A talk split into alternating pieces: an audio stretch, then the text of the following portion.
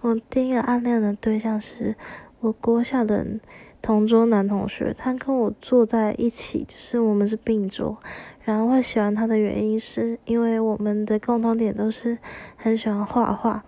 我记得他是那种瘦瘦、皮肤白白的那种男生，然后他的外形就是很像小白兔那样，很可爱。